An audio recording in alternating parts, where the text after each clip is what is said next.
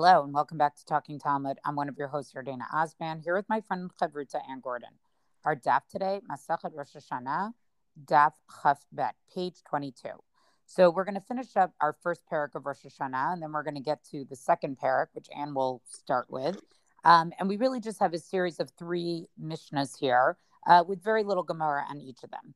The first Mishnah starts as follows. And the background that you need to know about this is that uh, later on in the Masachet, of course, uh, on Daf Kav Zayin and Daf Chav Chet, there's going to be discussion uh, based on psukim that a father and a son um, and other types of close relatives can't really testify together as witnesses in front of a Beit Din.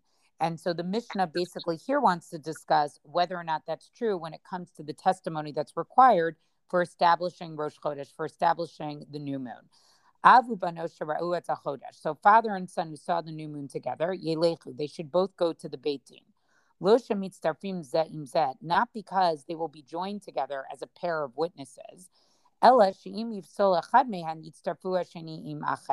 but rather so that if one of them is disqualified, the other one can still be a witness with a different pair. Rabbi Shimon Omer, Av ubenot v'chol krubin ksherin leit hachodesh. Rabbi Shimon has a very interesting opinion here where he says that a father and son, as well as other types of relatives, which again, we'll get into more of that discussion uh, later on on Dav Chav Zion, they actually can be paired together um, as witnesses. I'm a Rabbi Yossi, Masa Betuvia Harafes. Rabbi Yossi then tells a story that there was this uh, a, a Tuvia, the doctor, and he saw it with his son and his freed, uh, with his freed slave. So a freed slave uh, here probably was a non-Jewish slave. Um, when they get freed, they actually become they get a status of a Jew, um, and um, that's you know the special category that's here. The kiblua kohanim oto. So the kohanim they were willing to uh, accept uh, him, this doctor, and his son as as testimony together. But when they got to the Beit Din, kiblu oto abdo upasu But when they got to the Beit Din, right? That who follows the Beit Din is this point of the story of Rabbi Yossi's show. They follow the opinion of uh, of the Tanna Kamma. They were only willing to accept the testimony of the father and the servant together, but not the father and the son together. And so, you know, the Gemara starts with basically a discussion of what's the reasoning for Rabbi Shimon, right? I'm a Rabbi Levi. My time to Rabbi Shimon. What's the reason?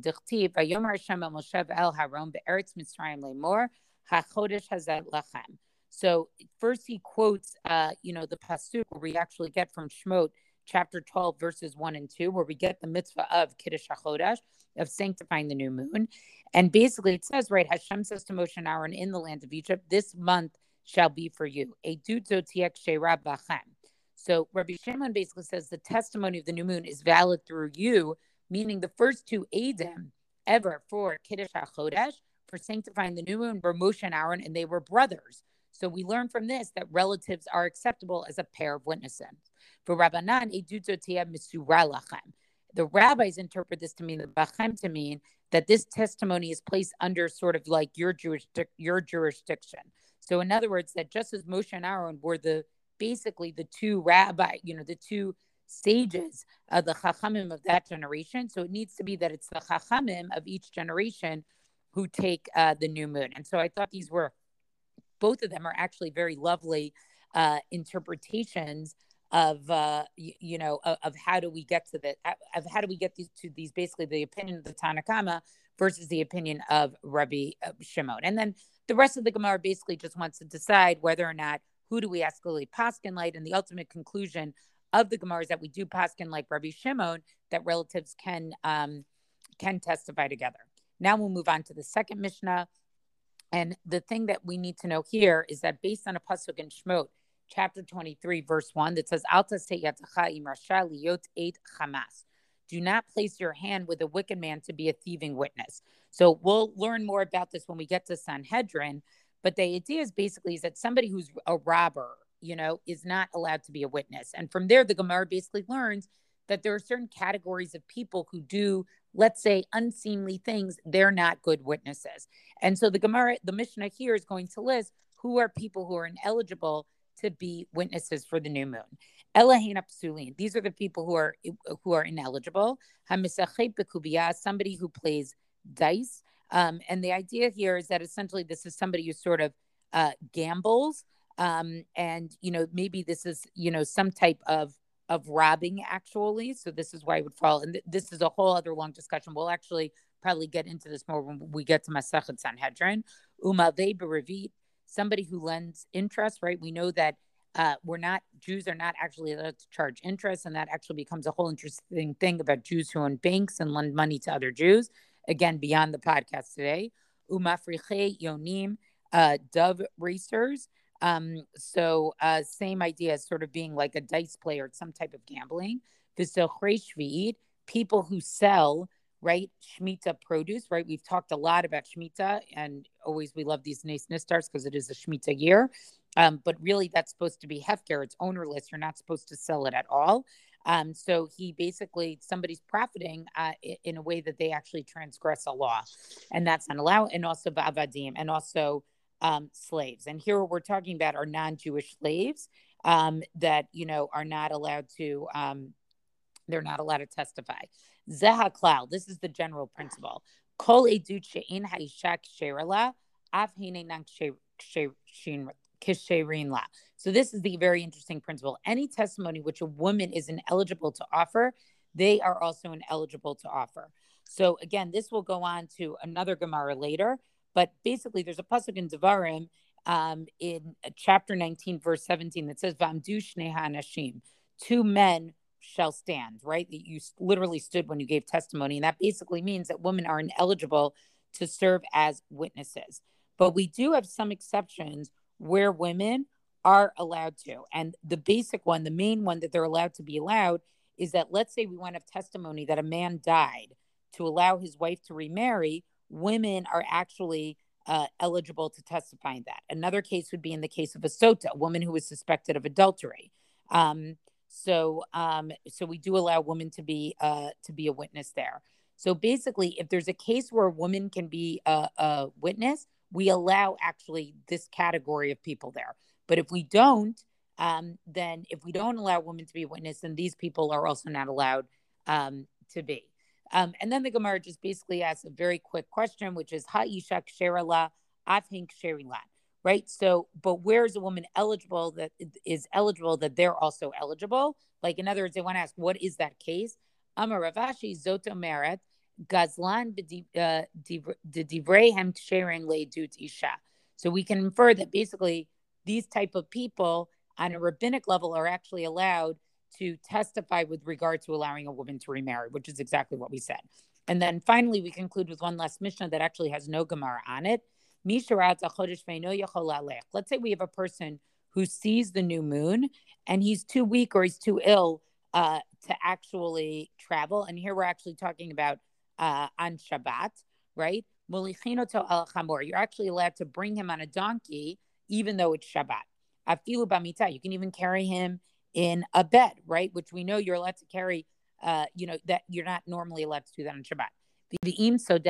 And if they're worried that an ambush is going to come, malkut, uh, they're allowed to actually uh, take arm and arm themselves. So here, what they're talking about is that very often, sometimes Sadukim and other sort of these separatist groups would try to prevent them from being able to testify about the new moon. And we're going to see this uh, later on. Uh, it's on the next Mishnah that you're going to do, and that you know think about it the, the accepting of testimony for the new moon is a real sign of rabbinic power so if you are of a separatist group that doesn't believe in chazal this is like the law you're going to try to undermine so you know so basically to protect themselves uh, they were allowed to to sort of uh, to, to do what they needed to do um, in order to to be able to get to jerusalem to, to give the testimony um, let's say the distance to Jerusalem was very long. Well, they can take um, they can take food with them um, as well. Um.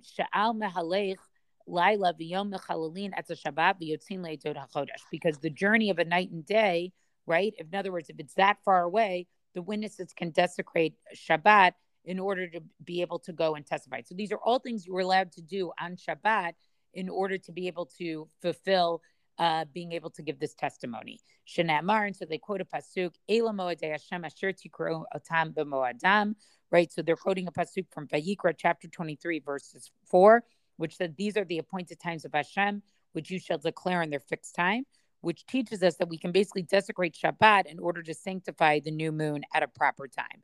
Um, and this was actually explained, uh, uh, this was talked about on the previous staff as well. So this wraps up uh, our first parak of Rosh Hashanah. So you can see we're more than halfway done with the Masachet itself. So the next few parakim are actually going to go uh, relatively quickly.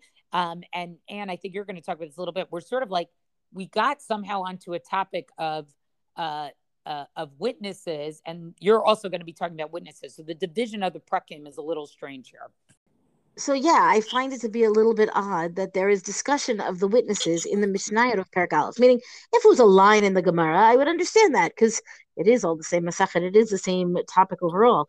But the fact that we have Perek Bet with a real topic of the witnesses and their interrogation and the handling of them by the Beit Din, I would think that, would not show up in the Mishnayot of Perek Aleph because it is the topic of Perek Bet, meaning why the division of the chapters is where it is is um, not clear to me. It is, I think we might be able to come up with a nice streamlined solution if we actually were able to dedicate more time to that question.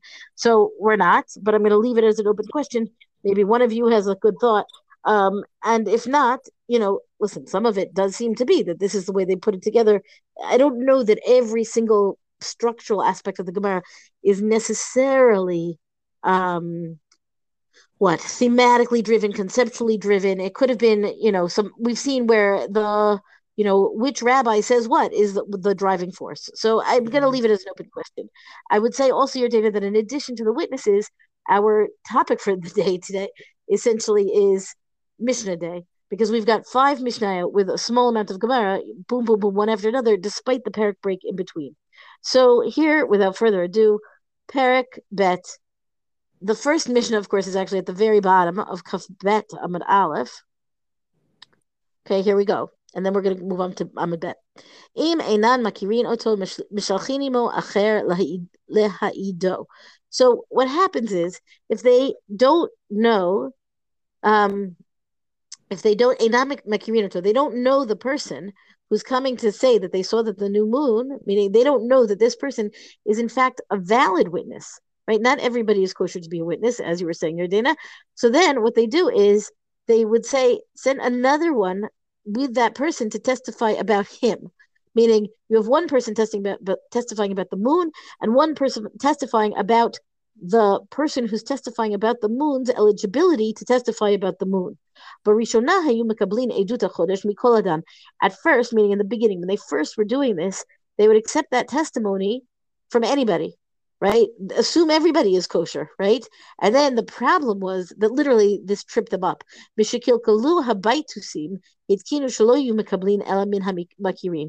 baitusim, and they've come up. The baitusim have come up in the I don't know when in the past year and well, remember months, it's a student of Antigonus Ish Socho from the third Mishnah of Perkei Avos. So meaning that's the origin of the baitusim. Yeah, that's the origin of them. He's one of their students. Um, right. So just you know look that up. You'll remember that. but the but the issue here really is that the this was a sect, meaning by this point in time, it's when they were messing with the Rosh Chodesh, it was a sect that was intentionally sending false witnesses to to mess up the the Sanhedrin, to mess up the mainstream, you know, whatever Jewish approach here, right? To mess up the Beit Din. So then, from then on, they made a decree that they're only going to accept testimony from those people who are already known. So I assume that what happens then is that the person testifying about the person who's testifying about the moon has to be somebody who is known to the Beit Din.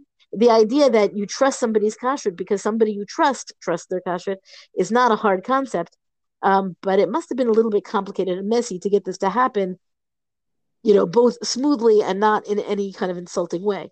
So the Gemara here says, goes on. It takes speaks about this. My acher.